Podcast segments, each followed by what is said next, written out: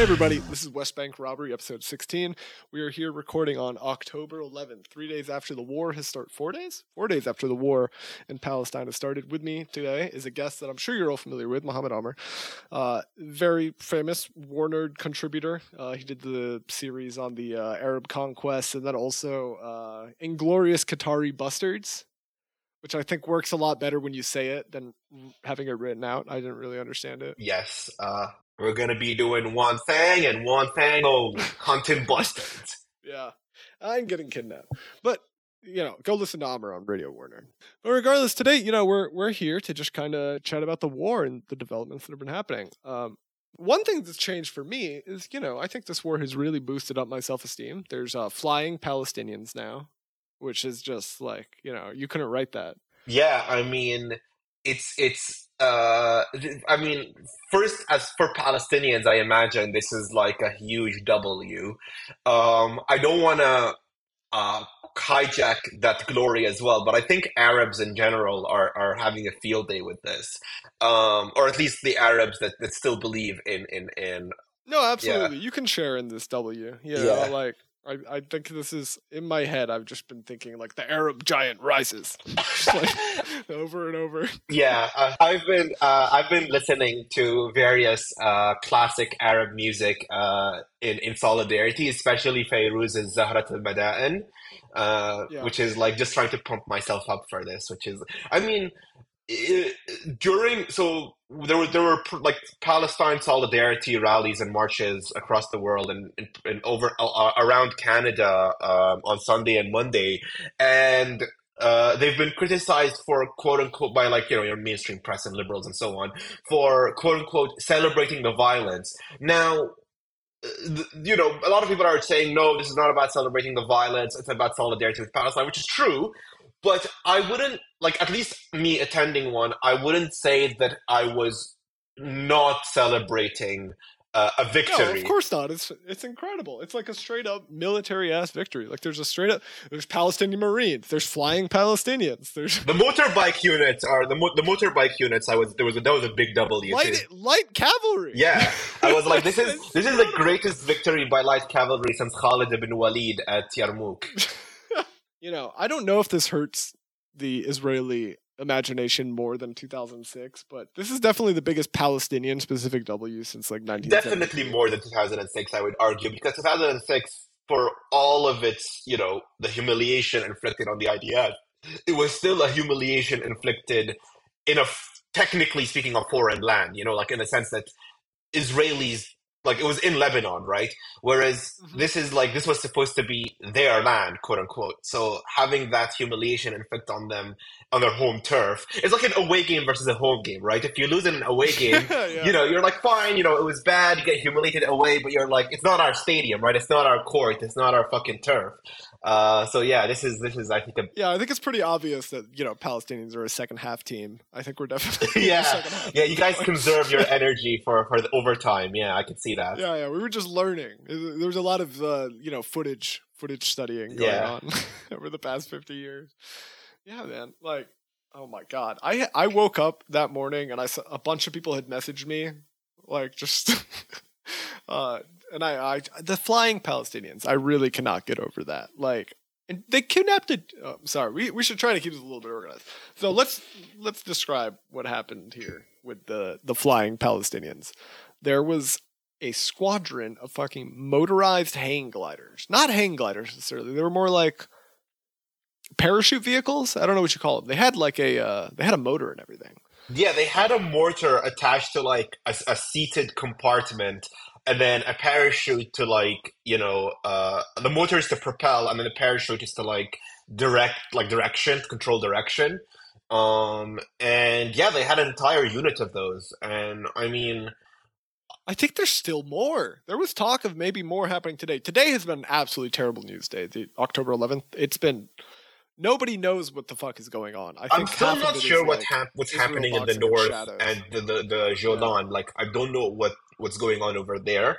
I know. I mean, first of all, it's impressive. The fly. To go back to the flying Palestinians, like it's impressive that they managed to either a keep that secret for so long or misdirect to the extent of how much they had these these devices and how capable they've been in terms of training because i imagine you can't train hand like you know you can't train gliders on, in tunnels at least you know some of them are pretty big, you know. I would not necessarily be surprised. I do think a lot of it though was kind of just like colonial underestimation, probably. Like I, I wouldn't if I was like an uh, Mossad intelligence guy, like looking at drone footage, I wouldn't necessarily think that a parachute is Palestinians prefer, preparing for a, like a paratrooper operations. You know, I, am not sure they believed in us that much.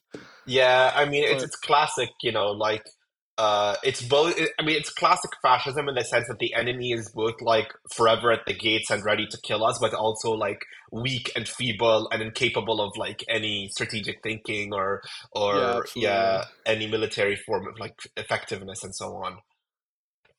Yeah, and um, yeah. So a couple. There's been a couple other Palestinian military branches that have uh, appeared over the past couple weeks. So we have the Marines. They've been attacking uh, a little bit to the north of Gaza. There's been at least five naval engagements, like Marine landings. Um, it's tough to know how those are going right at the moment, but uh, it's cool. I imagine Marines I like have the, the, the highest uh, casualty rates insofar as. Oh, absolutely. Yeah. Like, there is like a fairly long history of like Palestinian frogmen like uh doing attacks and stuff like they they happen almost like every year basically. Uh it always makes the news though like it's like an incredibly shocking thing just because i don't think people know that like palestinians can swim or whatever.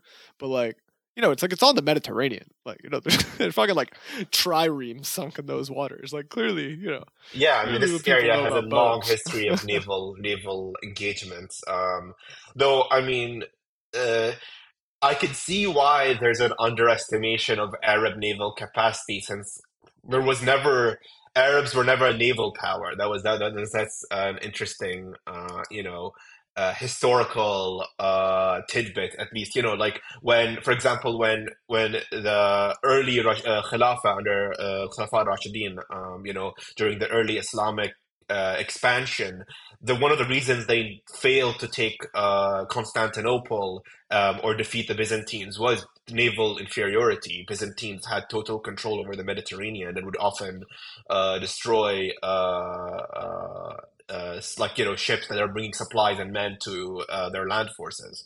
No, not to not to belabor that too much, but like yeah, we're, we're Arabs are not known for their seaworthiness. Yeah, we're, we're a land peoples, you know. Yeah, yeah, no, no. Um, yeah. I was actually at the uh, Istanbul Naval Museum uh, two years ago, last year actually. At this point, yeah. Um, fantastic museum, by the way. They had not adjusted anything for inflation. There's like a fancy restaurant in there. They had so many different ships and yachts and shit. There was a Barbarossa's flag. Oh wow! in there. Uh, it was pretty sick. I don't know if it's a real flag. I think it is. It's like it was like gigantic and made of silk and shit. Yeah, uh, man, I should have gone there. I was I was there in Istanbul last year as well, and I I don't I didn't go to the museum, but you're right. They nothing was adjusted for inflation. I mean, obviously the Turkish economy is like fucking in free fall, so there's that. Oh, it's fucked up. Yeah, yeah it's not good at all. Yeah, but that's good for you know going to museums. Yeah, and eating and everything. Uh, on, a, on a related note, uh, did I ever tell you how I, I met this guy playing uh, Sunday league football, soccer, uh, and he was a Turk, uh, and he once like pulled me aside basically and was like, you know, the reason the Turks lost the war, the World War One, was because of you guys as an Arabs, and I'm like, what the fuck are you talking about? Um, but apparently, yeah, this this guy was a, that's old beef. Well, I mean, he was he was a Turkish nationalist, and he was like I don't know, same age as me, I guess. Uh, but he was like he was a Kemalist. He was like a proper Kemalist type. So yeah, interesting. Yeah, I you know I, I I really don't know that much about like the very eastern front. I don't know what you call it the the Arab front in World War II.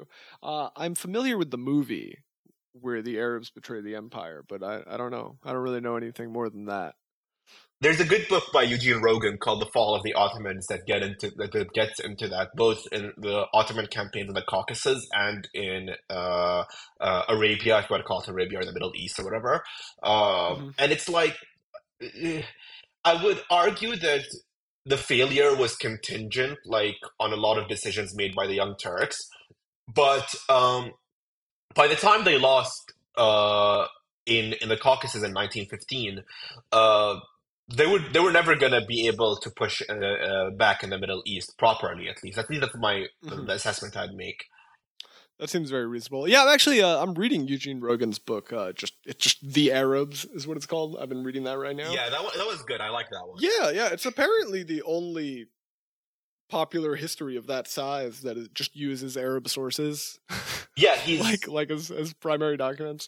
Um, Yeah, he's a fairly. Yeah, I, I I- respect him as an historian in that he tends to rely on primary documents of the people he's writing on. So, for example, in, Fall of the Ottomans, a lot of his primary sources are like letters and memoirs by Ottoman soldiers, both officers and conscripts, and then like comparing that with like you know Ottoman newspapers, uh, uh, uh, what's it called, uh, communications by between uh, the Young Turks, things like that he doesn't like he really relies on primary sources a lot which is i think is um, impressive yeah, I'm enjoying it a lot. I'm at the uh, I'm right about where it gets bad. I'm in like the mid 30s right now in the book. It's uh yeah that's a, alright. that's a that's what we call a yikes era the 30s was lit, kind of. You know, the Syrians were like, "Oh hell yeah, we're gonna get a democracy. We're gonna tell the British what we want. They're gonna listen to us. They're gonna give us. The Americans are gonna be our conservators. This is gonna be great." And yeah i never understood dumped all that in the trash. i never understood that there was a big there was a big like and i, I think this this went across the entire colonized world of like people thinking that the americans will be their friends because of like the declaration of independence and the constitution or whatever i i mean you know big big l there like that was yeah, huge. yeah They did, you know, they were they were relatively less powerful and extremely far away. I could see why you would want them instead of the the hated British. yeah you know. Uh, they never gave anything to the Americans though, so it didn't end up mattering really. Um, oh, another another branch of the Palestinian army that has opened up is the uh, tank brigades. There's at least four Merkavas that are now in control of Palis- controlled by Palestinians. I take back everything I've said about the Merkava. I want one now. I really do. I mean, yeah, uh, my advice to the Palestinians would be to just leave the Merkavas in the garage because, like, they're they're not known for their uh, protection of units inside said Merkava. So I don't know. I mean, I personally, as someone who doesn't want Palestinians to die, I would uh, discourage, uh, you know, using Merkavas. I'm of the opinion that you just sell them to the Egyptians. I Oh, think yeah, that's I mean, probably your best bet. The I bet money, the money Egyptians would be great. love that. Yeah, You know, you could probably get a lot in exchange for a bunch of Merkavas uh, and some military personnel sent it to the Egyptians. I wouldn't trust the Egyptians. but I was gonna say that. I'm They like, would like would you would Merkava. you even like open up dialogue with them? Like these people are like they haven't shown, uh, at least the Egyptian Egyptian uh, military elite and the the government haven't shown Yeah. any any uh, loyalty or, or commitment to the cause. And what? No, it's hard to see they're even there. You don't really even need to put them on the map. It's just like a wall. They they don't exist geopolitically at the moment. It's it's incredible how far they've fallen. It's like extremely disappointing. I would go as far as to say that uh, they're they're even like at this point, given what Sisi is doing and what he needs to do, they're a satellite state of Saudi Arabia. Like all the money, all the funding for anything comes from Saudi Arabia anyway. So like, would like he just gets his marching orders from Riyadh? And, and it's such like a larger country too. They have such a larger economy, such a larger population, and they're just totally fucking subservient to Western interests, which I would, you know, consider Saudi Arabia to just be an extension of, basically. Um, See, I, Yeah, I don't know. I see. I've I've been thinking about this, and I have this theory. It's, it's somewhat underdeveloped, but uh, maybe I'll write something on my blog for it on aamer.substack.com uh, soon. Uh, check it out, folks. um, I I think we've reached a point in time where like I find it difficult to say for certain that like Israel and Saudi are imperial outposts of America, like that the, the direction of power is like hierarchical in that sense with America on top.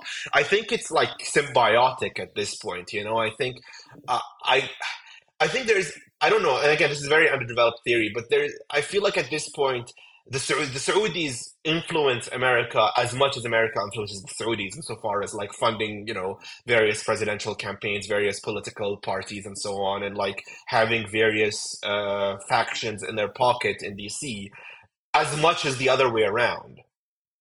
Yeah, you know, I've also been thinking about that a lot, and I think well, I think you're right that the relationship isn't like totally one sided. I think that might just be how the uh, like comprador states have always functioned. Like there's always been like a degree of leeway and sort of like the tail wagging the dog. I think with these, but I think American power to dictate has definitely waned. Yeah, yeah, significantly in the last few years. That's what I was thinking. It'll be interesting to see. There's you're a, you're a strong believer that the Arabs might get a nuke. I I on the other hand do not believe in the Arab nuke unless it's the Palestinians that end up getting it. I'm, I'm not a believer as an okay. I'm a believer but not a supporter. I mean the problem is that if Arabs ever get a nuke, it's going to be Saudi, which is like the worst entity of the lot to get a nuke. Uh, Absolutely. Though you know, on on the on on a related note of that, like um, I think I think the attack on Saturday, Hamas's attack. I mean, a lot of people have been spilling a lot of ink talking about what that means in terms of Saudi-Israeli normalization. Um, but it's I gotta th- be dead right? I don't think it's dead. I think it's delayed. It'll, it'll, be delayed for a while. I do think I don't think it gives the Saudis more bargaining power with the Israelis and the Americans because now they can extract a lot more if they were to throw the Palestinians under the bus. But then also the flip side of that is that the Saudis also realize they have a domestic constituency to to answer to in a way that even like for example the Emiratis don't like when the Emiratis normalized with, with Israel in 2020 or 2021, whichever year the Abraham Accords were signed, um, like it's it's there was like the Emiratis aren't a domestic constituency in the way the Saudis have to deal with. You know what I mean? Like mm-hmm. the Emiratis are such a small population of of this like very small tightly knit elite there is no like emirati larger population underneath that you know um, there's expats, which are you know the Western uh, foreigners, and then there's immigrants, which are the South Asian foreigners, and there's different class relations there. But as far as the Emiratis are concerned, there's this tight knit group of elites that pretty much are on a similar class underneath uh, the royal family, and they all sort of, you know, for the most part at least, they they move in the same direction. Whereas with the Saudis, I think they actually have a domestic constituencies um, of various factions to at least play ball with to some degree, and I think whatever I think uh, normalization is definitely off the table for now. I don't think it's impossible permanently, but I do think that whatever concessions the Saudis were looking for earlier, especially the nuke, as we discussed, um, I think they can extract more now, especially in including uh, domestic enrichment as part of that nuke process. Yeah, I think I, I think you're definitely onto something there. Um, this there there is like a like a military and like political history of Palestinians like getting in the way of um sorry, I was fixing my audio. One second. Sorry, Jeremy, you can cut this if you want. Uh okay, we're in.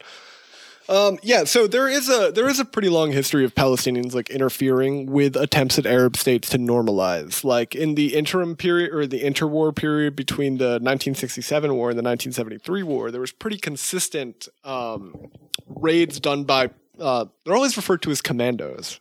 Uh, Palestinian commandos launching attacks from Egypt and Syria and Lebanon, etc., to like force the hand of the Arab states. Some people don't really like this framing because they consider it like I don't know, victim blaming the Palestinians or something. But I, you know, I, I do think the Palestinians have played like a very, you know, smart and shrewd role as far as their impact into uh, Arab states' relations with uh, the Zionist entity, as it were.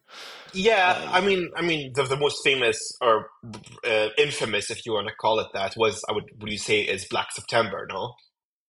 Yeah. Yeah. That was uh that was a real historical hinge point. Yeah. Oh, oh yes. Actually, yes. That's a good point. I mean, it's I think the hinge, the hinge point within the hinge point there is whether Syria was going to intervene or not, and how far it would go. Um, I think didn't I think they tried to intervene. They sent a column of tanks, but were threatened by the Israeli Air Force or something. I'm not sure about the details there, but yeah, Black September was a hinge point. I would agree there. Yeah, absolutely. Oh, Jordan is you know such a key piece and such a fucking loyal U.S. dog. Like yeah, I mean, Jordan, it, I think like, is not a state with independent foreign policy, like Saudi or even Israel. Like they are absolutely like chained to the fence post. My crank, my crank position is that a free Palestine includes all of Jordan as well, a greater Palestine. Yeah, fucking King. What's his fuck has always believed in that. uh, uh, Abdullah's dad, Ah, whatever his name was. Uh, yeah, yeah, Yeah. He he was always a big believer in uh, believer in Greater Transjordan. Yeah, but for me, it's the other way around. It's Greater Palestine, or Greater Transjordan, because I don't want the Hashemites uh, involved. Um, yeah, absolutely. The, also, the other thing I wanted to mention about Saudi Israeli normalization that I think is under this part is understated is a big a big sell for the Saudis for the normalization was cooperation with Israeli um, security. So like security, um, uh, you know, cooperation.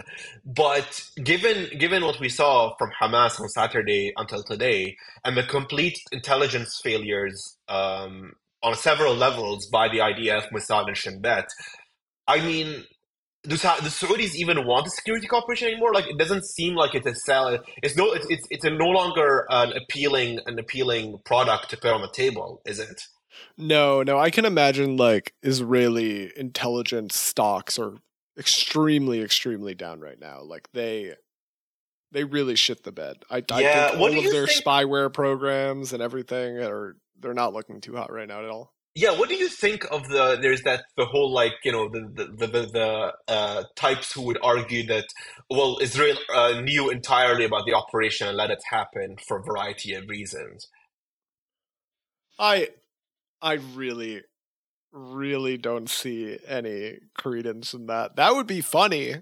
I mean, it would be hysterical. if they did. Yeah, uh, if they just let an own goal happen as far as some like 12d chess but i i really think they were just caught off guard like you do see like over the last like since 20 since the 2019 war you have seen like every time there's like a resistance operation especially in like the west bank and stuff people are like we were just texting about this like we were seeing if Shin Bet would notice. They just didn't. They just let us do it. It's it's incredible that they're not paying attention to anything that we're doing here. It's shocking.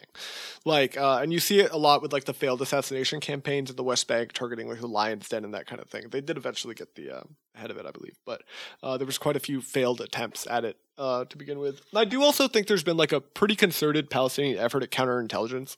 Like, I do think that everybody that was uh, giving information uh, was either flipped into like a double, triple agent type of thing, or just fucking killed, probably. Yeah, the classic- explains a lot of what's happened so far. the classic IRA maxim of putting out their eyes um, with regards to Ireland, at least. Yeah.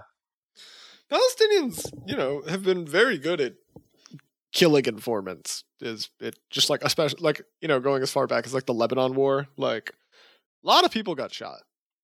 Yeah, I have I have very little sympathy for informants. I mean, um, I think I think in conditions like Ireland or Palestine, like you have to there things need to be done when it comes to like maintaining uh, operational security for uh, liberation movements, and if that means then you Yeah. know dealing harshly with informants, then so be it.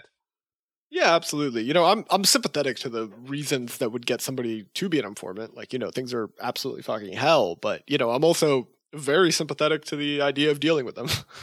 Yeah, yeah, yeah. I mean, yeah. I don't. I don't mean to be callous about the reasons why someone would be an informant, especially with the power uh, Israel holds, especially over the West Bank or uh, Gaza, like in terms of like you know le- letting people leave and, and, and uh, permits and all of that.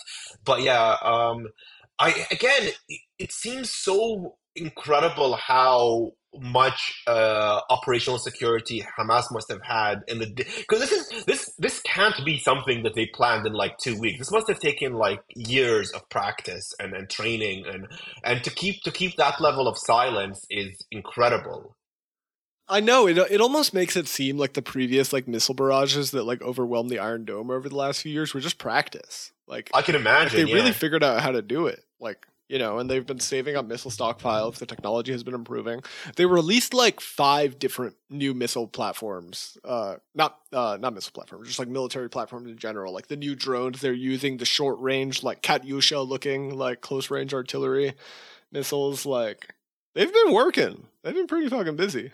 yeah, I mean, there, there is an overabundance of engineers in Gaza. I was you know, literally Israelis just about to say that. work. I'm like, literally every uh, Palestinian I've ever met is either a doctor or an engineer, and I'm like, Yeah, I'm the worst member of my family. I'm neither of those things.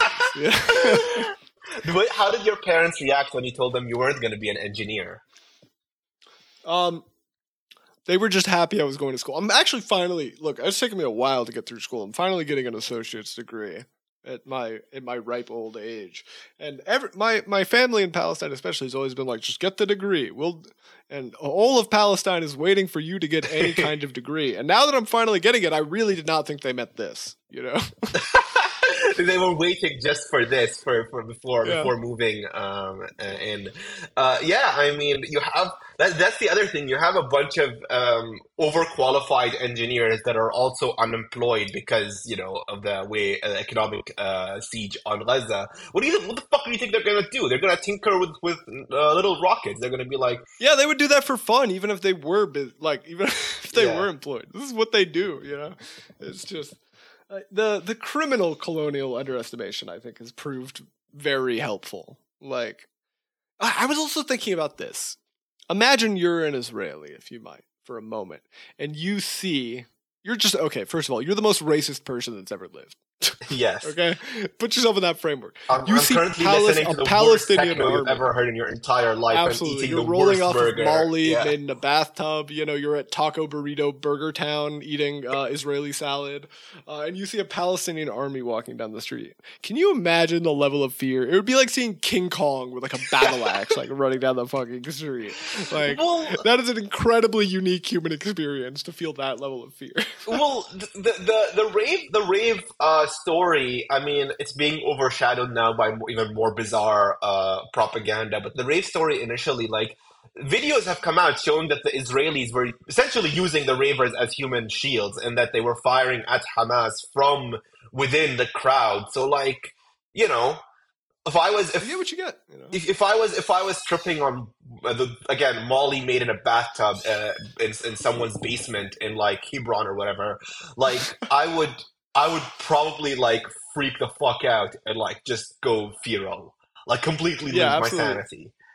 And you know, like most of those guys are fucking, you know, except for the foreigners, are just trained soldiers. you know, they, they got ready. Is you it? know? But this, again, the, the distinctions between civilian and soldier to me gets very blurred when you have an entire garrison state. Like if you have an Yeah, entire absolutely. state that is a garrison state where like every adult person, not even a male, every adult person, because conscription is fucking universal over there, like everyone is a soldier or a soldier in waiting. Like sure, I mean, you know, uh, you could argue that if they're not wearing uniforms or having a rifle, then you da, da, da, da, but like. You know, it's a garrison Yeah, state. you know, the fuck do like were there civilians at Jamestown? You know, like, Yeah, like you know, like it, it's, you know, they built the bed. They're yeah. sleeping in it. You know, yeah, it's uh.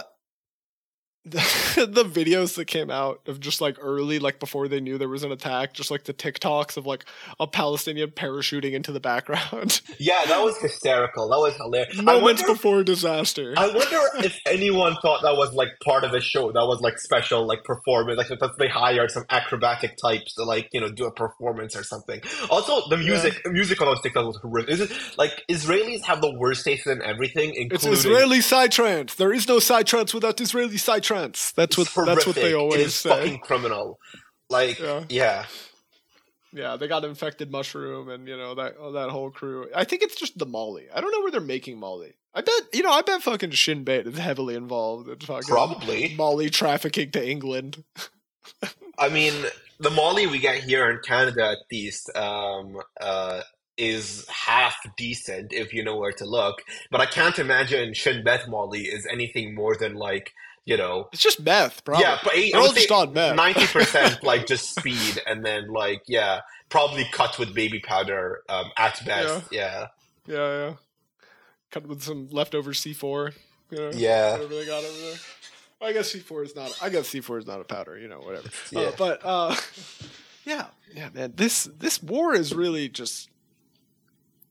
It's really shifted the situation. Like I, I've been thinking a lot about how, you know, Palestinians have always argued under the auspices of like international law, human dignity, human rights, etc. Uh, and since really like the late '80s, like, and or especially since Oslo, like there's never been like a very serious military component. It's it's mostly just been like we're perfect victims. Nobody believed that anyway. The like mainstream Western press, they absolutely did not consider us perfect victims in any stretch of the imagination. Uh, and you know, we weren't really bringing anything to the table as far as like a military situation would be concerned. Like you know, like in the seventies and eighties, you had the PFLP. There was fighting in Lebanon, etc. But Also, the plane modern hijackings, era- no, like like the yeah, yeah. absolutely. You know, the PFLP was like the Soviets' like pet project, and especially like the GDR and that kind of thing. Um, and you know, they they provided a lot, and they also, you know, actually they acted as sort of like a go between between the Soviets and a lot of other revolutionary groups that they weren't directly linked with, like the PKK or like South Yemen, that kind of thing. Like the PFLP and the GDR provided a lot of training for their like security forces or their um like intelligence networks and stuff over there. Um, but you know, I think after today, the Palestinians bring something much stronger to the negotiating table. I think any negotiations that go on from here on out, if there even are any, But that's the this point, concern. That's know. the big concern, right? absolutely, Yeah. Like I think um, there's they can bring more to the table, but there's also like the concern that like Israel is just gonna embrace its like death cult. It's the foundations of it, which are a death cult, um, and just go completely all out um, on. I think it's possible. Like the the U.S. put out a plan for peace that essentially just involved ethnically cleansing Gaza and sending two million refugees into Egypt. yeah, I'm sure the Egyptians Which, will be you know, thrilled about that. Yeah. yeah, as far as the Egyptians don't give a shit about anything, they definitely don't want that. You know, like I really do not see a, a situation where the Egyptians are like, yeah, sure, just depopulate this entire region and we'll take them. Like that's fine. Uh, that, that's not happening. Cairo's Cairo's dense enough. I don't. I don't think they're A, Cairo is dense enough, and B, they're also dealing with their own um, ISIS insurgency in the Sinai, and like having two million refugees flood into the Sinai is just gonna create a fucking headache. That even Yeah, someone absolutely. as as um, beholden to Western uh, interests as Sisi understands is like untenable completely. Yeah, and like you know, the Americans have been fucking over Egypt for like a, the last couple of years pretty hard now. They're not even fucking selling them the nice jets. They're giving them like like Israel is just like don't you're not allowed to sell Egypt anything that even comes close to us as far as air power is concerned. They're not allowed to have a better anything than we do air power wise. And I, you know, I think the I don't think the U.S. has really cultivated the Egyptian relationship to the point where they would allow that. You know, Except Especially for except for one hero, one American One- hero who One hero, the understands the, hero of. Nasser, Yeah. the Nasser Medal of Honor recipient Bob Menendez. yes, uh, the, the the one American hero who understands the value of of uh, getting uh, allies in Cairo uh, up to date. Bob is at the park. He's got his top button undone. He's wearing gold. You know, he's grilling kebab. You know, yeah, he's uh, he's just like Bob's he, really a member of the community. he has like his his pants are sagging with gold bars. Um, just like like whistling doo, doo, doo, as like you know a giant sack with a dollar sign on it is like he's like carrying it around. Um, but I mean the Egyptians, the Egyptian like the way the Americans have like sort of sort of ignored Egypt is I think it's a function of uh, how how Egypt just no longer has the cachet it once did. It does, doesn't it doesn't have military strength. It doesn't have economic strength. There's nothing like its biggest strength would be population and you know uh, location. But like you know, you could just ring up Riyadh and tell Riyadh to tell Cairo to behave, and that's about it. Yeah, it's like I don't want to get too angry here, but I think it, you know, the Egypt the Egyptians since 19 si- since Nasser's death have I think doomed the entire world. Like I'm not sure if that's an exaggeration. I think they ruined the Cold War. They ruined the entire Middle East, definitely, you know. And they're enemies of all human liberation. Quite honestly, like Anwar Sadat I think is a goddamn enemy of all of human flourishing. He destroyed everything. He gave away every ounce of leverage or dignity. That, I like, the would like to had. believe in in a hell because I would like to believe that Anwar Sadat would end up in it. Like if if if I could believe in in a particular religion, I would want to believe in one with a hell that Anwar Sadat ends up in because of all the people that I mean, I wouldn't go as far as to say they ruined the world, but I definitely think they've made the Middle East an, an inconceivably worse place to be, like just just over the like you know the post Nasser uh, paradigm of the Middle East. There's no dignity. He gave No. away dignity itself. Well, you know, the, the, the most the most telling thing was in '73 during the war. Like he was he was ringing up Kissinger and telling Kissinger to tell the Israelis not to worry, and that the Israel and the Egyptians would never go past the mountain passes in the Sinai. Like he was telling the, he was he was essentially telling his uh, Kissinger the entire Egyptian battle plan, which is just to move to the, the mountains in the Sinai and hold.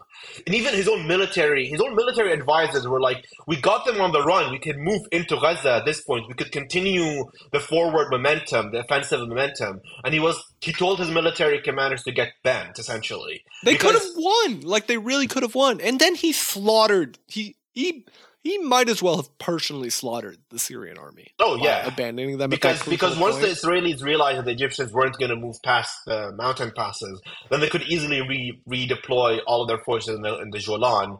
Um, and yeah, I mean, there's a and that that also I think just totally corrupted Syrian foreign policy. It became incredibly paranoid. Like it- it- I think that The- that goes directly into their interventions in Lebanon. there's a famous picture of Hafez al-Assad the moment he hears about uh, Sadat uh, making peace with uh, Israel, and it looks like he's about to have like an aneurysm. He didn't even want the war. He said, "Brother Sadat, I know you get impulsive sometimes. We don't have to do this war, but if you do it, we're there." You know. But Sadat Right. needed Sadat needed that war. That's the thing, right? Sadat needed that war to legitimize himself because Yeah, he to had. keep somebody from shooting him. How well Yeah. that worked out. well, I mean, he bought himself what uh, ten years or whatever it was. yeah. So yeah, uh, I mean, so there's there's a great book that I would recommend called "Soldiers, Spies, and Statesmen" by Hazem Kandil um, uh, that basically uh, shows that Sadat had no constituency of his own, right? Like because he was such a shapeshifter, he never had the loyalty of any particular branch of the army or the secret police or the military police or the domestic apparatus. Like no one really liked him. So he needed that war to at least bolster his own legitimacy. But he chose the most like the most minimal war aims you could ever have. Like just take take the Suez, move into the Sinai, and then negotiate. Immediately capitulate and throw everyone else under the bus. I just I don't I, you know it's insane. And like, you know, there can be a little bit blame for Nasser here, you know, forgive me, but like he did pick Sadat because he was the most bonor- boring tapioca motherfucker out there with no constituency, you know. Yeah, because he needed because after there was that sort of there was a big under uh, sort of uh, obscured struggle between um, Nasser and then Abdul Hakim Amr, who was his chief of staff, um, or um, uh, defense guy, whatever it was. The I think it was chief of staff. Um, but there was this big sort of struggle um, between the two, um, on like sort of somewhat absurd, but especially the people around Abdul Hakim Amr. So like, um, uh, what's his name? Uh, yeah. Uh, basically the military intelligence guys who were who wanted to supplant Nasser with Amr, and then uh, the the I think I think the failures of '67 made it such that Nasser needed someone who was pliable to be his VP because he was worried about like you know a coup essentially, and who's more pliable than Sadat? Yeah, I think this is why uh ideally you always want to have a civil war. you want to take care of these elements in the open. You want people to pick a side. Yeah, uh, you Before you mentioned that, and I know uh, you know we're laughing, but like, I'm, I'm uh, excuse me, I'm, I'm struggling not to think of uh, the the success of the Bolsheviks being built on having you know cleared all of those elements within the Soviet Union. You know, like the Russian Civil War being a clearinghouse for for all sorts or even li- like you know to bring it back to palestine like i, I think the second intifada can it, it was essentially a three front war you know between the islamists between fatah and uh, between israel and i'm not sure if those contradictions were resolved but i think fatah and their positions were made very clear and i think that nobody wants to see that level of internal violence again and i think especially since the 2014 war and then especially after the 2019 war with the with the development of the new groups like the Lion's Den, etc., like uh, uh, generally nonpartisan organizations, like even like the Palestinian Islamic Jihad forces, like in the West Bank, are fairly nonpartisan. Um, I think that level of unity that was brought out of the conflict uh, in the second Intifada is is part of why things were so successful this weekend. Yeah, I mean, seeing seeing PFLP guys with their red headbands, I know they're not a substantial force, but seeing them alongside, uh, Hey, they, you know, they've always they've always packed a, a punch bigger than their size. yeah, they know. punch above their weight. I'll agree. Yeah, but you know, I mean, we, we all agree that the Qassam are the biggest uh, faction here. Um, yeah, absolutely. Yeah. yeah, but seeing them fight together is um remarkable and impressive in that way. Yeah, yeah. It's you know, and that's another thing I think to like just be very clear about the conflict going on right now is that it is not just Hamas versus Israel. Like it is a gigantic national front for liberation. There's like, you know, fucking I don't know, like 40 groups that are all signed on to this. Every single major player in Palestinian politics, except Abbas, uh, has, think, uh, has okay, signed on this is this. this is a big question. Do you think Abbas even knows what's going on? I do feel he has dementia or some sort of senility. No. I have no idea. It's I'm not sure if it would even matter. Oh, of course it doesn't matter. I mean, I don't think I don't. I think, just mean like I don't know if there's a way to tell. Oh, I mean, been saying the same things over and over for so long. I'm not sure if anybody would notice, even if you replaced him with like like a Ferris Bueller's Day Off, like arm tape recorder situation, or like a Yeah. weekend at Bernie's, just keep propping him up and like doing doing mouth motion and being like, yeah, he's. I he- think if he starts doing stuff really, really cool, then we'll know that he has dementia. Yeah, I mean, uh, he If he picks up a rifle, we'll know that he is definitely his brain is deteriorating.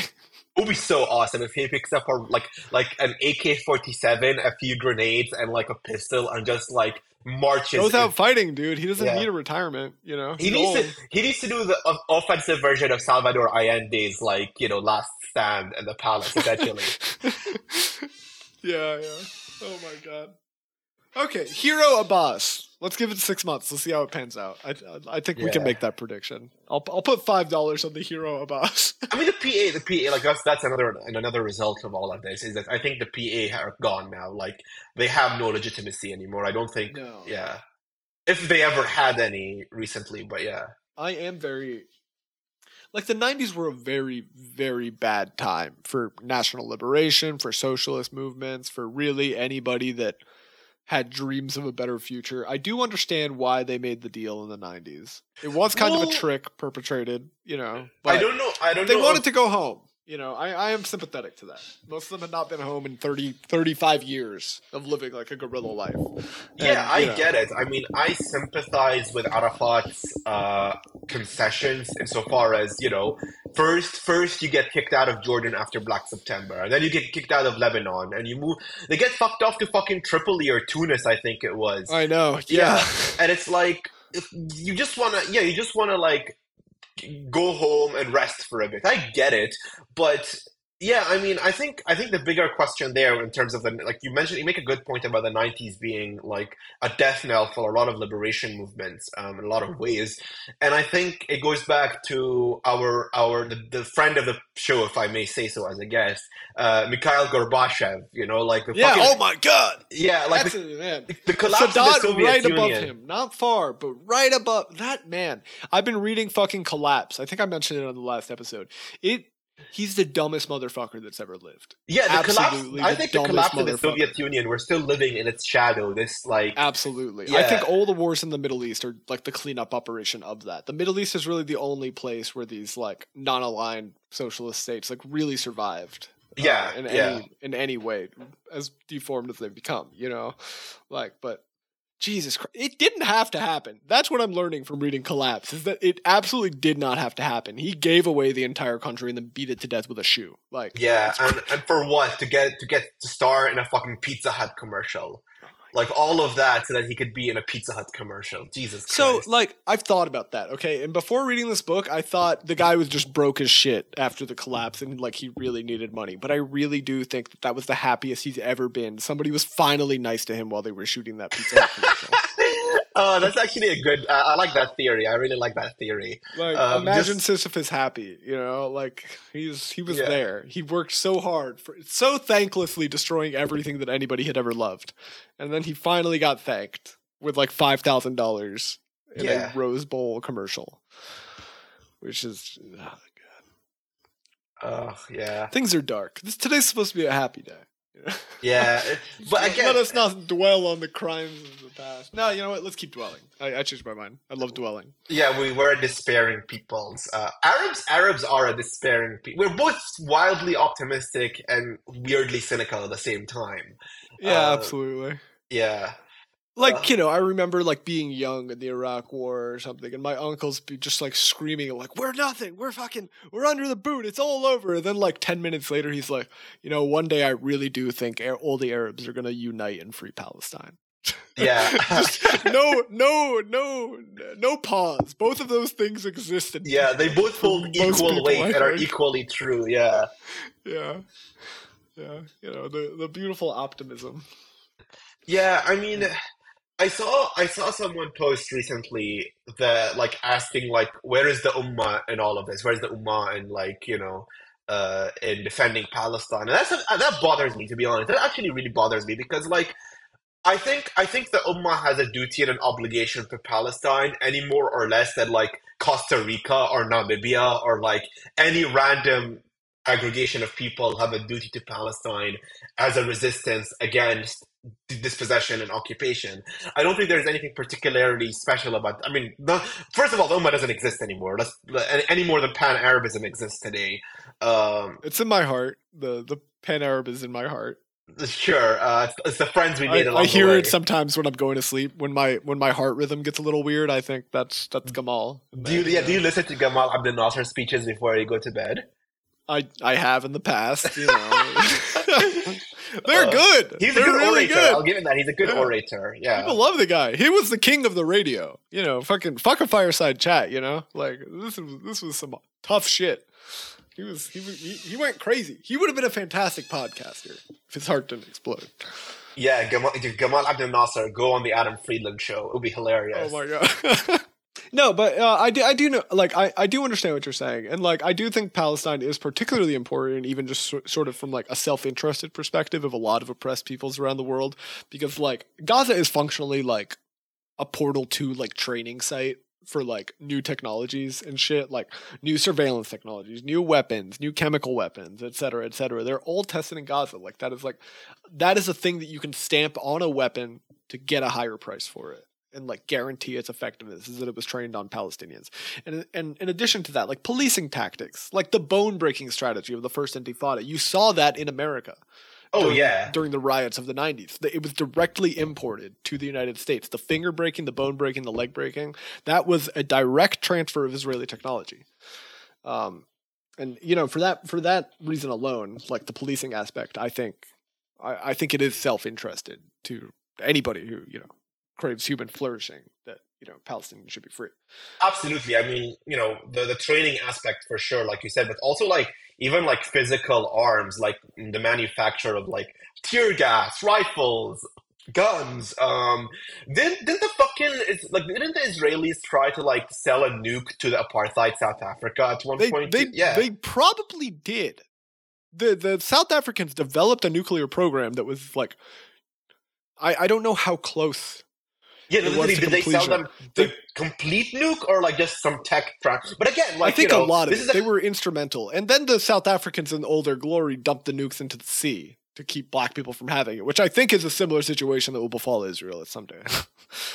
I hope so. I mean, I would uh, love an Arab nuke. Only under Palestinians. I don't think anybody else can handle it. But But Yeah. I mean, they also the Israelis also have a Samson doctrine, which I think is insane as well. But you know, yes, absolutely. Yeah, like they, they, they. See, I can't, I can't understand how. And uh, uh, aside, aside from all the myriad things we've just discussed, just the idea of selling nukes to apartheid South Africa should make you anti-Israel by Absolutely. default. They were close, close allies. They recognized it at the time. They recognized that we are brothers in the same project here. We are doing the exact This same is- fucking thing. You have this the Arabs, why- we have the black people. They're basically the same. What's Yeah. the difference? Neither of them have Like, this Force. what Yeah. bothers me. I mean, yeah, this is what bothers me. Like uh, the the the the way the West, like the sort of uh, Anglo West, whatever you want to call it, Europe, the European Union, North North America, the way it, it treats Israel and uses all of the, the coached la- like language and the propaganda and the sort of like you know, whereas Israelis themselves are very clear eyed about what they are and what they're doing. Yeah, we They're want like, to "Yes, kill all Arabs. Rhodesia. Yeah. we are Rhodesia, and we're doing what Rhodesia is doing, and this is good actually. They're doing like, Rhodesia right down to the fucking pinup posters of their death squads, you know? Yeah. I fucking we, uh, the other day, someone like one of the IDF people posted a picture of like this really old guy re-enlisting into the Israeli. he was in um, the Stern army. Gang, which was a terrorist organization against the British and Arabs. He was in the Stern gang at Deir Yassin during the Deir Yassin massacre, or as he calls the Deir one of the battle. most impact. Yeah, that, that that's what we call it. Like, yeah, that's like Yeah. that's one of the most impactful political massacres of the 20th century by far. It is the the propagation of like the uh, the pictures and the writing and the stories from the Deir Yassin massacre contributed so heavily to the expulsion of Palestinians because people were absolutely terrified of what went on there. Like they fucking like rounded Palestinians up into trucks and made them drive over fucking landmines and shit. You know, they put people in cages and hit them with flamethrowers and shit. It's like crazy. They did shit that only went on in the Pacific Theater during, during Yeah, I mean, this is- I think I think a lot of people because um, I, most people are very historically literate. I think most Yeah, people yeah. have um, the ability to draw a map the way a medieval peasant does. Um, yeah. but like one of the things that I think is really uh, uh, interesting is how I think a lot of people just conceive of genocide the way the Nazis did it. So like concentration camps, you know, and the fucking gas chambers and all of that. Genoc- historically, most genocides were you you make an example of a village or a one particular you know location. You make a, such a brutal example of it that people hear of it and just leave. That's that's how genocide Yeah. historically works, Yeah. right? So like yeah, Deir Yassin was that version of that. Like you make you do something so brutal that you know that the news will percolate to other populations that you want to scare into leaving, and just by them hearing of it, they will flee because you know you no one wants to experience that. Yeah, and they did. Like, yeah, and you know, particularly like I don't know, this is just kind of an aside, but during 1948, one thing that's not really talked about very much is the lack of water. It was a very dry period. The wells were dry. So a lot of these people like, you know, on forced marches functionally to wherever the fuck, you know, they could go, whether it was, you know, some people made it from boats uh on boats from Haifa, but like my mom's family like walked from Haifa until they could like get on a bus in like like Jordan basically. Like they walked like fucking I don't know how many miles that is. It's not a huge country, but it's, it's plenty of miles to walk. You know, and like I don't know, my uncle fell down a well trying to get water. It's it's actually uh actually it was his father, my my great uncle. Um he uh or grandfather, great grandfather. Well, I don't know, whatever. But either way, he he crawled down a very very empty well in 1948 and was passing up some water. He got one bucket. They had one bucket with them. It was like 30 something people who had all fled uh, from Lydda. Um, and he's crawling in the well and the rope breaks and he falls and everybody thinks he's dead and they start moving onward but he like he call he wakes up and he calls out and they get him out of there. And the crowd immediately takes the bucket from him because they're all like dying of dehydration. And he just has like his kafia that's like fucking soaked in water and that's what he gives to his family. Very very uh It's very biblical. Very story. It has very biblical yeah, o- absolutely. overtones. yeah yeah i think very uh, Surat Yusuf, actually. Yeah, you can get Mel Gibson to play him or whatever, or whoever the guy who played Jesus in that one was. Uh, yeah, I think it was Mel Gibson was the one, but then also Mel Gibson has very interesting opinions about Jewish people. yeah, so I don't should not. I should him- not. Uh, let's go with Kurt Russell. Yeah, Kurt Russell Or- would make yeah. a great Palestinian, unless him too. Nah. No, Ghassan Massoud, man. Let's bring Ghassan Massoud back. Uh, for anyone who's listening, I, I endorse Kingdom of Heaven as the greatest movie. you were uh, telling me about made. this. Uh, I've been trying to get my girlfriend to watch it. She is not very interested. I think I might just go watch that tonight. Um, ha- dude, first of all, director's cut. Don't watch the theatrical okay, cut. that's It's very important abysmal. information. Thank you. Yeah, this is one of those. This is one of those situations where like the difference is very, very, very, very tangible. Um, I'm so a definitely big believer cut. in the director's cuts. Like, I figure the director knows. Oh, what he wants to absolutely. you know, like- I mean, yeah, if, if, if the movie is a work of art from from the director, I think the, the thing, the differences are always like the studios, right? And I don't trust studios by default, No, so I'm absolutely. always trusting. Yeah, Um, but yeah, um, Ghassan Massoud plays Salah ad-Din in Kingdom of Heaven, and he has such a like gravitas, such a like uh, presence on the screen when he shows up. First of all, I don't want to I don't want to spoil it for you. Message me when you watch it, but yeah, he is so incredible in it. Like, Okay, he has this yeah. I will- watch that tonight, assuming that I'm not too busy reading the news all night. But yeah, no, I'm. I'm Yeah. I, I, I would say you're watching it, like I know you're probably distracted by the news, but it's one of those movies that you need to sit down and watch and like really Cool, absorb. It's not like a background movie. man. Yeah, so uh, actually, I wanted to talk about the news. The first couple days were filled with news. There was so much news, a lot of it very good. Um, but today, it's just been nothing. Like the last two days, almost. There's been no news. I haven't really heard from my family in the West Bank, like at all. Like I think the internet's probably cut. At least Facebook is banned or like shut down right now. Um, you know, like my my uh my great uncle lives there, and I talk to him a lot. And like, you know, old people they love Facebook. So I figure so- Oh yeah. I figure something's not Does- quite does right. your- right wait, now. does your great uncle share uh, Minion memes, but it's like Palestinian resistance Minion memes? No, no. That- He's actually he's like a fantastic poster. Like he does not post cringe. He just posts pictures of the babies and the family. Like Oh, he's he's that's like that's good. That's healthy. It's nice. It's like healthy, normal brain. It's just like pictures of the family being like, uh, "This is great." no, yeah. Um, Like yeah, some of my some of my like Christian family in the US, they'll they're kind of minionized, but I think that's more due to American influence than anything else. Um Yeah. uh, again, going back to Gorbachev and down the and, collapse. Like, imagine like how how fucking horrifying and humiliating is it that Gorbachev's Gorbachev's uh, like you know the his his actions leading to the collapse of the Soviet Union essentially was the small domino that topples over everything, and now like uniform culture is just American culture. It's Marvel and Minion memes. it's, and he This was so about it. He would love minion memes. He was such oh, a he would be minion poster, them. dude. Yeah. He was Yeah, such a fucking fucking, piece of shit. What an idiot. I, I think he's actually stupid. I think he was the type Oh, of yeah. stupid where everybody just thinks he's agreeing with them because he's just so fucking dull. He can't like think of an I mean- original thought. He's just really good at nodding. I think that's how he rose to power. I mean, he's he's the he's the type of dullard who, yeah, like I think, I I mean, I don't think he just nods. I think he's one of those people that like impresses people by. Uh, he's basically like Soviet Jordan Peterson, in that he probably uses like big words, a lot of fucking I rambling think he was. sentences. I'm about halfway through the Yeah. book. Like, um, Because I know he, I know he was a big fan of Lenin, but he took all the wrong lessons. Oh my like, God. Like he took, yeah, he's he like he was a scholar of Lenin, but in the way where like he seems to have completely ignored all of the actual lessons from Lenin and just like did the opposite of whatever Lenin would have done. like I in the past, I I have been the type of asshole who, if I'm arguing with somebody, I'm just like, just fe- fucking read Lenin. I'm not doing this right now, and maybe you shouldn't. Maybe it'll turn.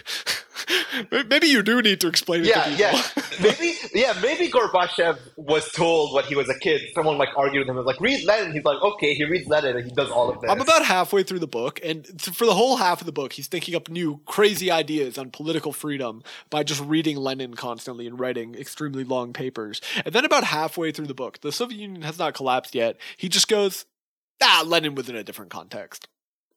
yeah, he's yeah. What he what he's like, yeah. the, uh, kid- the- I'm not wrong. Lenin's wrong. Yeah. Yeah, it is. It is horrific. I mean, uh, uh, but to go back to your point about the news, um, I don't know. Do you think no news is good news at this point? Because I imagine uh, any news would be bad insofar as the Israelis are retaliating. So no news means that what we're at stalemate right now or something, I or don't at least know. like. Uh, I don't. I mean. I know, I know, I know. In terms of Gaza, like you know, they've pretty much been carpet bombing it day and night for the yeah, past it's five been absolutely horrific. Yeah. Yeah. Uh, but so in a conventional war between two like near peers or something, I would say no news probably means it's a stalemate. But like in this situation where Israel controls all of the media functionally. Uh, and it's not allowing media into Gaza at the moment, unless they're coming from the Egyptian side. And you know, I, I don't necessarily blame a journalist for not going into Gaza right now, but uh, I don't know if it means anything. I think Israel, like today, all the news of like attacks coming in from the north, settlers fleeing, whether these are cyber attacks by Palestinians triggering alert systems or what have you, I think Israel has been boxing its shadows all day. Like they've they've apparently started shelling in Syria, attacks in the north. There's been so many friendly fire incidents, it looks like a fucking civil war. I think Israel is incapable right now of acting right and not starting a regional conflict. That's kind of where I see things going on right now. Well, I mean, the problem is that they've pretty much been given the green light to do just that by the Americans It's and the, and the EU. I like. Like, Am I? I like whatever moderating influence the U.S. would have has been completely thrown out the window when they moved in there. They sent an aircraft carrier. What the fuck? I'm. Yeah. Am I like? I I think that I'm fairly critical of the U.S. government. Okay, like, but I'm constantly surprised at the depravity. Constantly. I'm never not surprised at the depravity. They always go lower than I could have ever imagined. And this is it.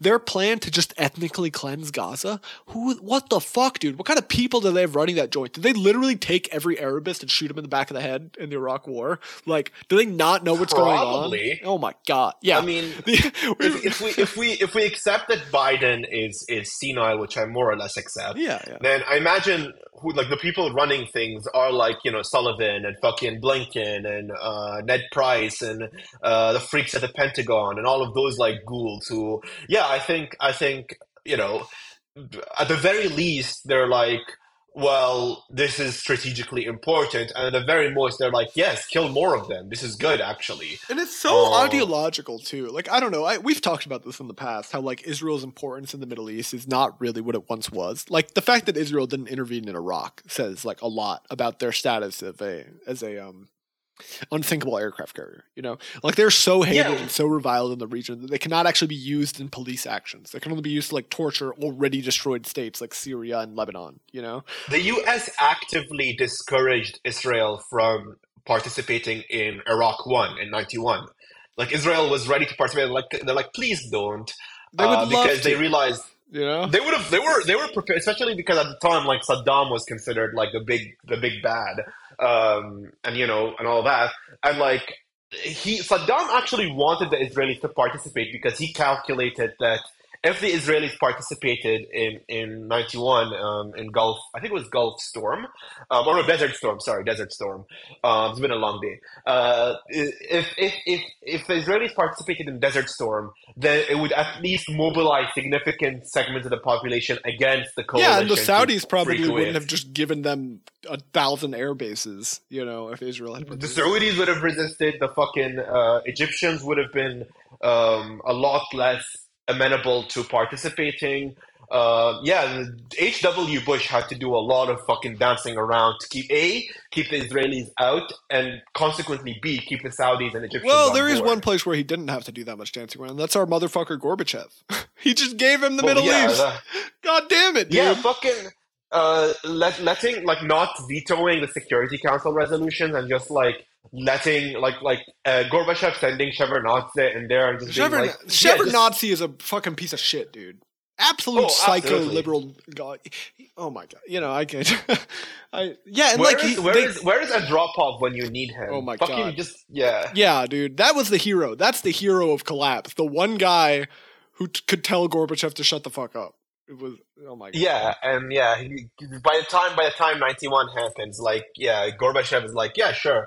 I mean, I, I don't I don't necessarily blame the Chinese for not vetoing because at that point it was like pure Dengism and pure Deng Deng uh, revival and like you know Yeah. the post Sino-Soviet split. China's friends with America now. We all love. My dad know, was a definite like a partisan for the Soviets, especially well, uh, you know, I've like historically throughout my life, I've generally taken a uh, position of neutrality in the Sino-Soviet split. But the you know, reading conflicting missions and that kind of thing, the Chinese did not cover themselves in glory in their foreign involvement or in, interventions in the latter half of the 20th century. It was uh, very dark.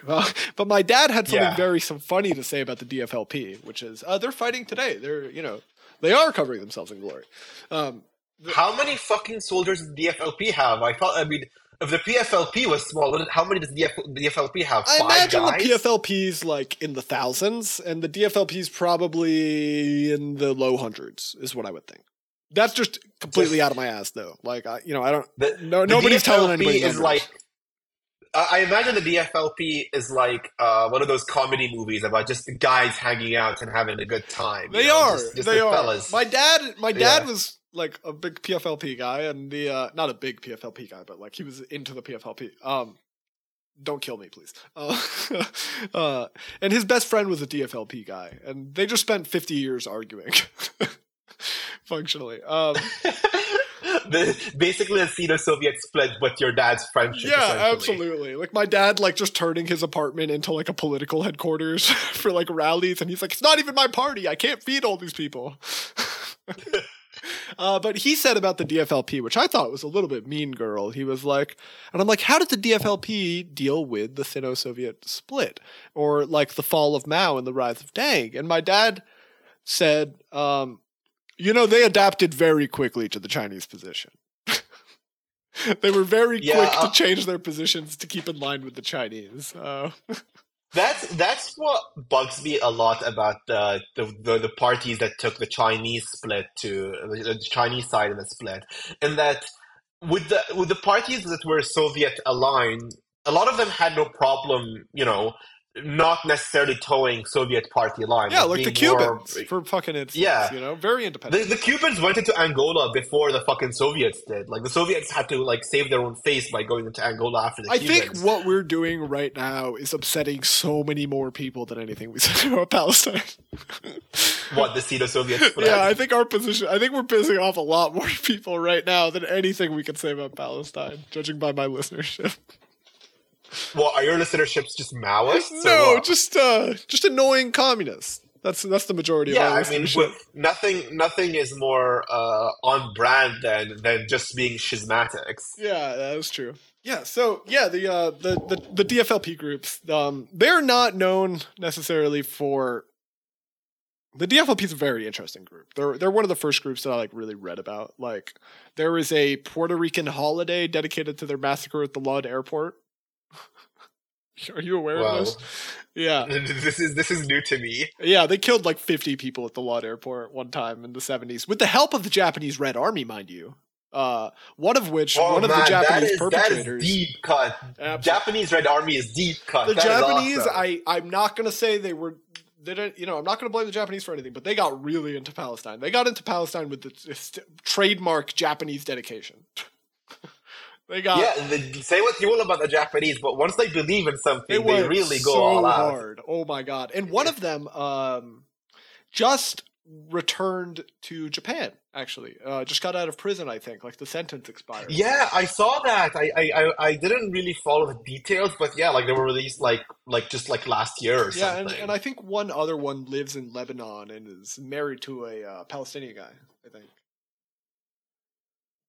My nice. and my That's- dad, my dad always he's like, oh man, these foreigners they fucking loved us. I like we were shocked, like they were better than the Palestinians. Like all these random foreigners showed up, like the East Germans and shit. Like he was like, I wish we had more of them. Like they were really dedicated. Like damn, dude, like we live here and you guys are really into it. um, yeah, wasn't wasn't Carlos the Jackal like a friend of yours, like a friend of the DFLP or, the PFLP? Not me. I do not know Carlos the Jackal. I want to make that ext- extremely, extremely clear. Absolutely not. But No, you you in the general sense. Let me be clear. Yeah, not you people. You mean you people? Yeah. yeah, you people out of the Palestinians. Like Carlos the Jackal helped the Palestinians. and yeah, stuff, my dad. My dad. I don't think ever met him. My dad's dead, so I can talk about this now. Um. So, but Well, first of all, no, I'm sorry about yeah, yeah, yeah, but at the it's, same it's time, extremely like, tragic. uh, but uh, now the- I can the- tell the- all of his really awesome stories.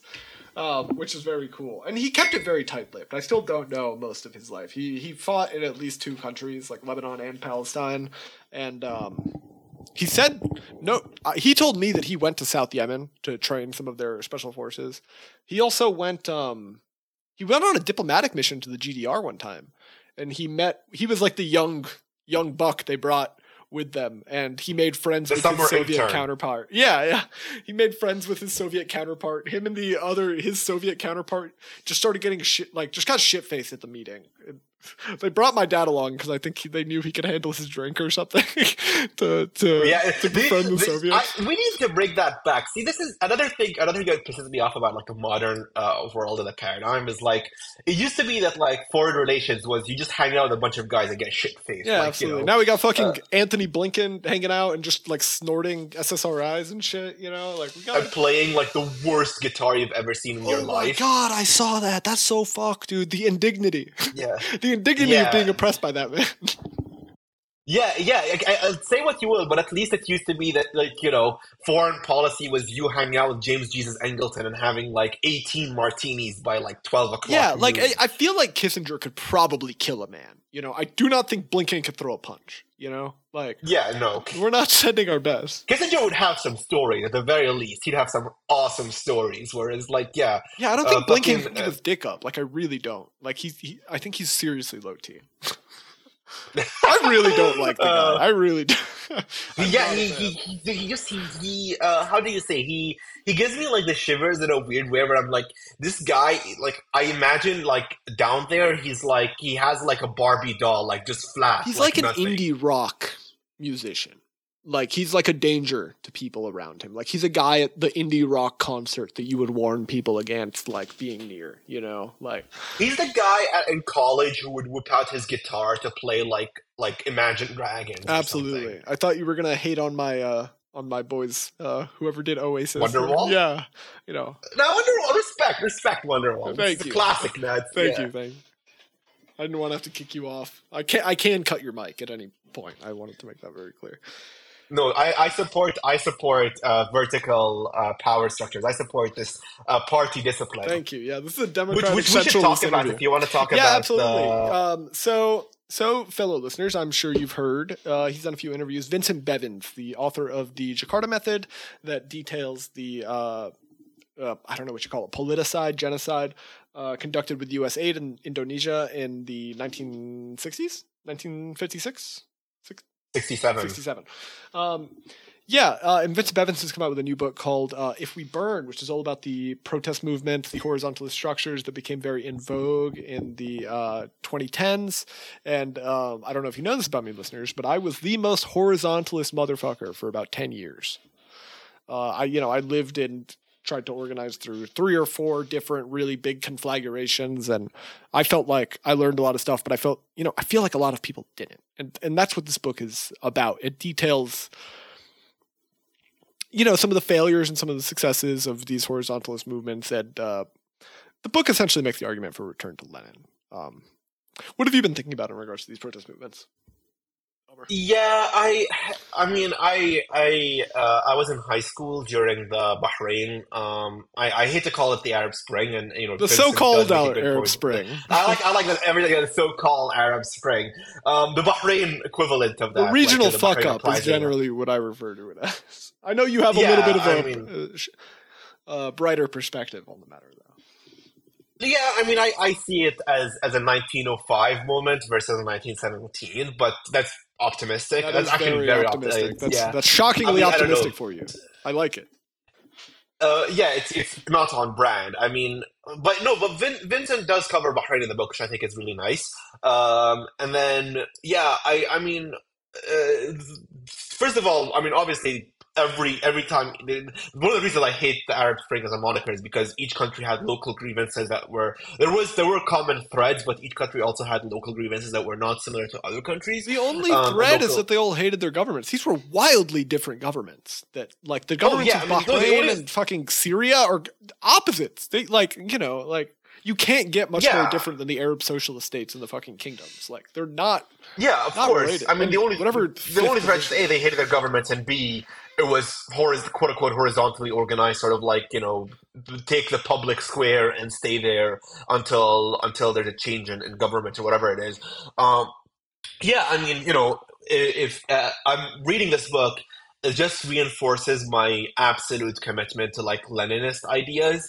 I think I was I was in the same boat as you in that during that period I was very into horizontalism and like you know Bro, I was um, making so dare I- much consensus. I was like the consensus chef. They brought me in there to build consensus. I would get airdropped into the kitchen at Food Not Bombs to be like, you know what? No, Dare honey is vegan. I'm I'm I'm I'm laying the law down. Okay, we we are deciding honey is vegan. We are we are operating off of that framework now. Yeah, I had I had a weird political uh, growth uh, trajectory in that I was a Ron Paul guy in high That's school, so funny. and then I cannot imagine that. Well, I mean, he was he was the first one to like really articulate like a non. I mean, obviously he was probably not not, not honest about this, but a non-intervention sort of um, general non-intervention when it comes to America. yeah, were you smoking a lot of Um, weed too? Did that help? Not at the time, not in Bahrain, not at that time. I was I was eye on the prize, trying to get my parents' trust to immigrate to go to college abroad. Nice. So I was like, be a good boy, so that you could go abroad and then smoke weed, get drunk, and get laid. Yeah, I That was like you know, I- eye on the fucking yeah. I wish I um, did that. but- that would be great. uh, I I mean, but yeah, like I think I think you know the the tyranny of structurelessness, the essay that uh, Bevins references Huge. in the book.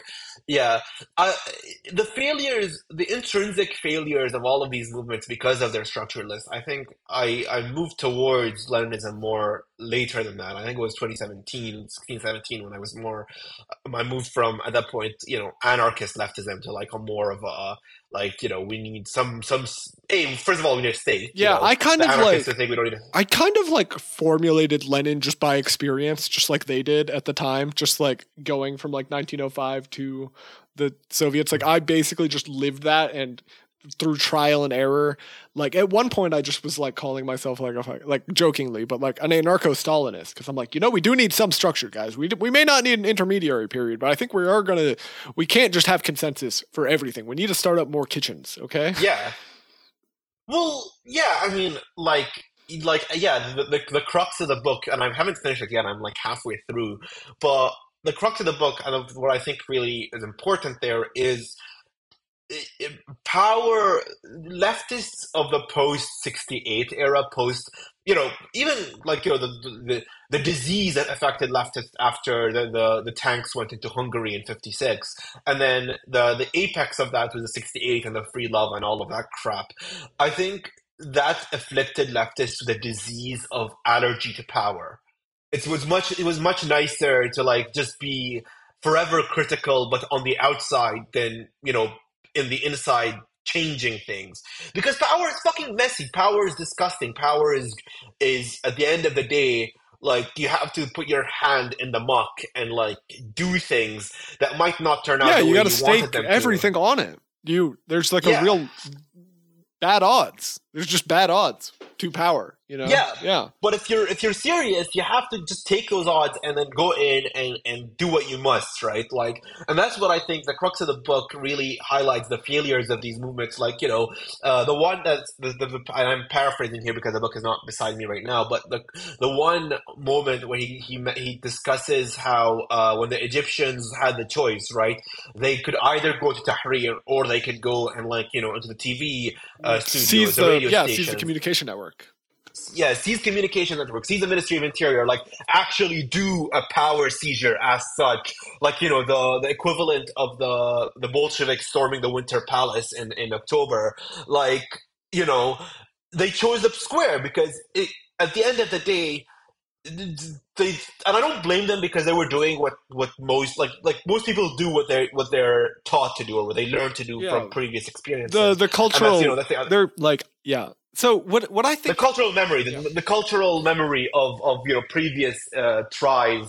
You just sort of know what you do what you know that is that is quite honestly my main critique of the horizontalist model is the institutional memory. Like yes, You know, I got into stuff like Or kind of young. yes, yeah. I got into stuff like kind of young, like a little, like a little bit after Occupy, before 2014, though. Uh, like the Michael Brown shooting, uh, and like the stuff that came out of that. And by like, by like 2016, after really, really trying the horizontal shit, like I was like a really hardcore like anarchist motherfucker. Like oh same I- same yeah. I saw it's new people. to admit, but It yeah. is, but I was I was great at it. Let, let me say, uh, Yeah. uh, I was cool. I was I was a cool young guy. I'm so I'm so I'm so so glad I didn't get the A tattoo. the Oh A my god, so tattoo. many. I That- spent would've so much so time thinking about it. But I was like so dedicated. I'm like, any money that I would put towards the tattoo, I should put towards the cause.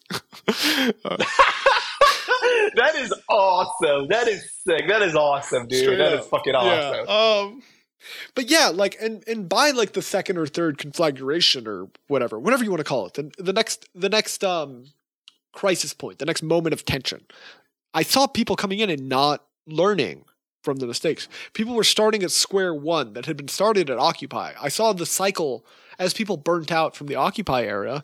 Like a lot when I got into it, a lot of the guys were older from Occupy and that kind of thing. Like a lot of the older guys.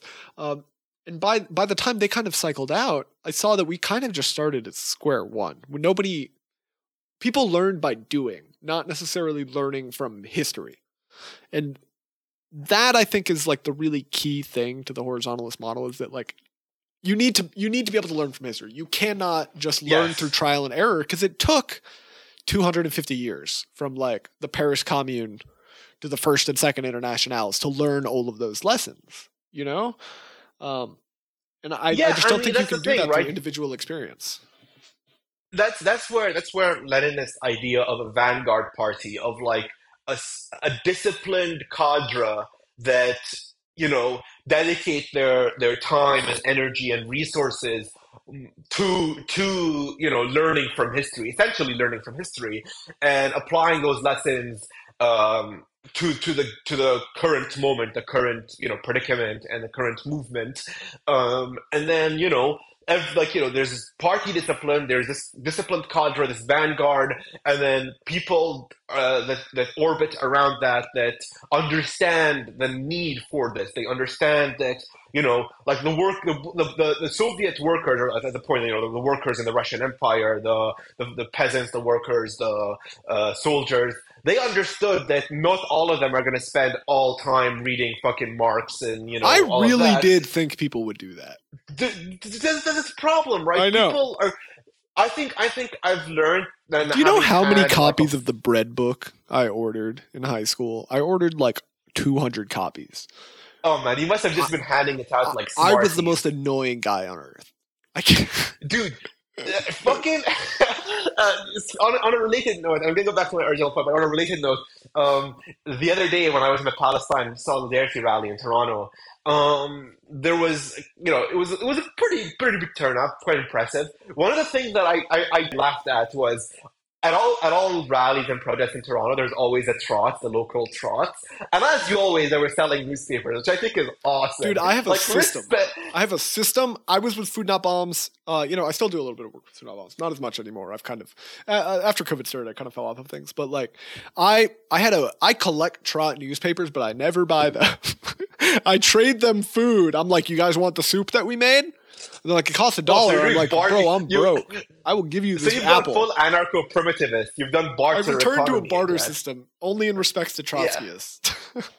Yeah, no, I, speak, I mean, speaking of like a, a complete lack of institutional memory, yeah, like trots are doing the same strategy they've they've been failing at for the past hundred years, and you know, I don't see any any uh, trot you know power. if anything, uh, they might have a little bit too much memory. They're still really mad about like 1930. you know? Oh yeah, I, I mean, the, the, they're they're they don't have a lack of institutional memory. It's just that there's like their their development was arrested in 1930 and just stayed there forever. Um, yeah, I mean, uh, it like you know how when I when I was working full time, um, and I was talking to my coworkers, and then I ended up being part of the union, um, like you know, like as, as a steward and everything. Um, one thing that I Was this realized at the was like. university or No, no, this was when I was working at a hospital in Toronto Oh, as an admin assistant. Yeah. Um, and we were unionized, which is great. Um, but like looking at my coworkers, because I was the youngest in the, in the in the office, and I was like, you know, I got I got the job like a year after out, out of college, and and all of my coworkers were like middle aged moms with like young kids, like like two or three kids, grades uh, kindergarten through grades three, four, five. Um, you know, like and you know they, they, they, come to work they commute from the suburbs come to work go home get their kids from school after school programs the usual suburban routine right? And you know you can't expect these people to read like fucking marx or fucking lenin or whatever. That's why you need to have discipline. You need to have a party and a cadre that dedicates themselves to this. And then uh, and a, a, sort of consensus around it, or not, not consensus, that's, that's the bad one, but like a, a sort An, of a shared understanding. yeah, a shared understanding that you know that we trust we trust in this vanguard to do the historical research and application for us, and we we absorb that. Not not not to say that the workers are imbeciles and they can't read or anything. No, but like also, we're workers. That's like that's the thing. Like we're also workers. Like being a communist doesn't elevate you to bourgeois status. You know, like people Yes, don't have faith in themselves, and I think you know that's like a pretty major part of it. I think a lot, like a lot, like so historically, all communist movements, most of them started with a majority of middle class nerds. That's just how it starts, yes, and you have to move past that. You have to get past that and show people that you have a plan, that you're serious, that they can change something you know? And i think so many people get caught up in the like ah man my parents had two cars. You know I, that means i can't lead. That means i can't tell anybody what to do ever you know? Like and and so it leads them to these horizontalist things because they don't feel that one that they can win. There's no real uh, self-serious possibility of change. And two it's they you know they don't believe themselves to be capable of uh, understanding or speaking for like a mythical worker yeah. That's the thing. That- That's a really good point. I think there's this this uh, mythification, this this this like weird imagination of like unless unless you have like blue overalls and a hard hat and you go to work with a lunch pail, like you're not a real worker, quote unquote. Like we're all we're all intellectual bourgeoisie compared to this mythical platonic ideal of a worker that never never it's never quite real. It's always just out, just out, there, of right? reach. It's just out of reach Yeah. of you. No matter how fucked you are. Yeah. It's just out of reach. Yeah. Uh, yeah, and like, and, and the other side of that is, I would I would say it's not it's not even just that they're they're um uh not able to take power. I, would argue they're afraid of taking power because, like we said, like taking power implies decision making, and these people seem completely averse to decision making. Because it takes Um, a faith. on- on a- it takes a faith in your own capabilities and and a faith in your methods and your ideology to take power. And I, I think that seriousness is extremely lacking. Yes, And. I think it's been lacking I for mean- 75 years. you know. Yeah, I mean, At least in the West, it- I should say. It's been, it's been, yeah, and and there's, and again, to go back to an earlier point we made, you know, we're we're being great at like running themes and like, you know, Mhm. uh, we're very serious people. We know how to do themes in here. Absolutely. Um, like you know, it goes back to how we're all living in the shadow of the Soviet Union right now. Like whether whether you were for it or against it, but like we're all in this shadow of like you know the Soviets, and then in particular. Uh, the the Stalin to Khrushchev turn, right? The the Hell. uh, I, I've heard that as hell. Yeah, the de-Ba'athification yeah. of the Soviet Union. yeah and and and all that entails which which is basically actually it's an interesting comparison because like uh, it, it, it was 56 and, and, and sending the tanks into Hungary was to leftists worldwide what like um, supporting Palestine is today, where like you have to caveat everything you say by condemning a particular thing that like While we you know, do like, it- d- disavow the Soviets in Hungary, we would like one dollar a day in pay. Yeah. please. Yeah, essentially, yeah, which is the same thing with Hamas today and everything. Yeah, it's like we have to start everything by caveats, and I'm like, this, this, it, it, you just reject the premise. The, these, these are not intellectually serious people that you're dealing with. Like that you have to condemn these things uh, to. Like the entire premise is fucking false, as it was, and that was the problem the leftists never learned after '56 and Hungary. Is like why why do you feel like you have to fight on the turf of the non like the non left the, the the intellectually dishonest I mean you know we can this is a topic for a whole other episode or episodes of like you know the, the the same the same people who are asking you to condemn the Soviet Union and Hungary are the same people who are doing Gladio to you who are doing fucking you know like assassinations and And sta- we're asking you to tension and all fucking, you know, disavow the Palestinians beheading and eating 60 children yesterday. Like, it's the. There are historical parallels here. No, the same people will exist in every time. You know, until the Yeah. classes are destroyed, these same people are going to keep self-replicating. They exist. They're going to keep saying the exact same bullshit they've been saying since 1830. You know, they were saying the same thing to whatever fucking Czechoslovak, the national movement was popping up in 1848. You know, like th- th- things have not changed that much. You you really learn that when you're Yeah. reading histories. That Time, yeah, time is a flat circle, but it just gets more and more absurd and stupid. yeah. I do think we are definitely like a historical low point of human Oh, absolutely. flourishing. Um, but I think we're coming out of it. I really do. Um, y- Well, knock on wood, because I keep saying it can't get any worse, and then somehow it you know, does. It, it does, doesn't it? Yeah. Right. All right. Well, Aamer, I think this is a great place to head off. Um, listeners, uh, please check out Aamer's Substack. We'll have that linked in the comments. It's a great read. And definitely check out Aamer's previous appearances on Radio War Nerd. And might I add, uh, Aamer has a now dormant, but uh, potentially returning podcast, uh, Das Criminal, like Das Kapital, but criminal. It's kind of a true crime podcast with a focus on historical and political events. I really enjoy it. It's definitely worth a, uh, a Patreon payment uh, to get access to the backlog. Uh, that's initially how I found out about Aamer. Um, any final words, Aamer? thank you very much. Anything you want to tell the people? Uh, no, just uh, please, please, please read Lenin, um, but not the Gorbachev way. Just read Lenin. Read it in like a way. normal way, like a normal guy. Yeah, but yeah, uh, solidarity with Palestine, and hopefully uh, the news that comes out tomorrow is good. yeah, yeah, we can only hope. Uh, and you know how we end the show every week? It's uh, free Palestine, fuck the police. That's a wrap. What, like we sing it or No, no, what? that was the end of the show. We're done now. Oh. okay. This is for Palestine, Ramallah, West Bank, Gaza. This is for the child that is searching for an answer. Wish I could take your tears and replace them with laughter. Long live Palestine, long live Gaza. Palestine, Ramallah, West Bank, Gaza. This is for the child that is searching for an answer. Wish I could take your tears and replace them with laughter. Long live Palestine.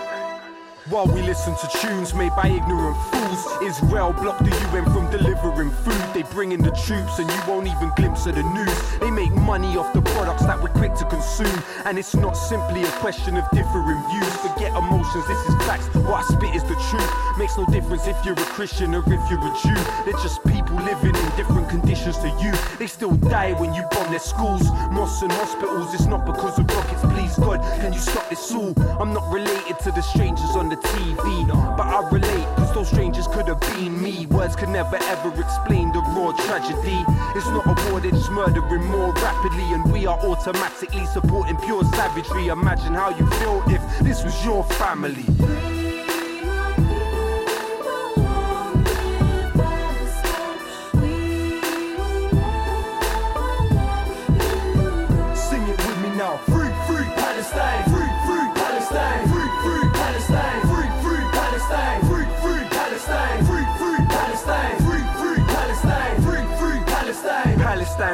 In my heart forever. We stand for peace times of war. We shan't surrender. Remember, it didn't start in this dark December. Every coin is a bullet if you're Marks and Spencer. And when you're sipping Coca-Cola, that's another pistol in the holster of them soulless soldiers. You say you know about the Zionist lobby, but you put money in their pocket when you're buying their coffee.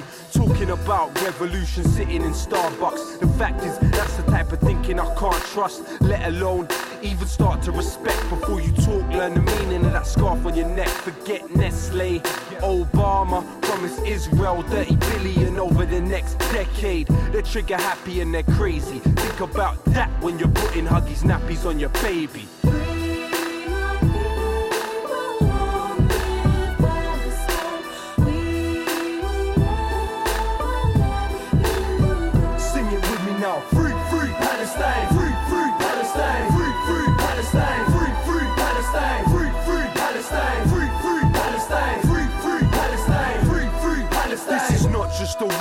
Stolen land. Why do you think little boys are throwing stones at tanks? And we'll never really know how many people are dead. They drop bombs on innocent girls while they sleep in their bed.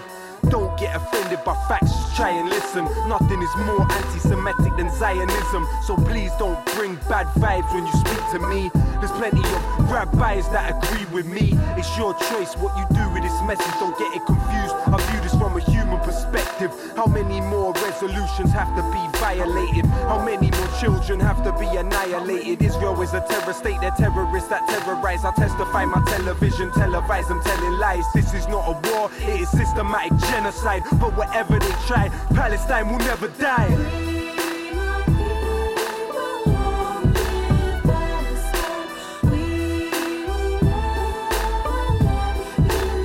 Sing it with me now. Free free Palestine,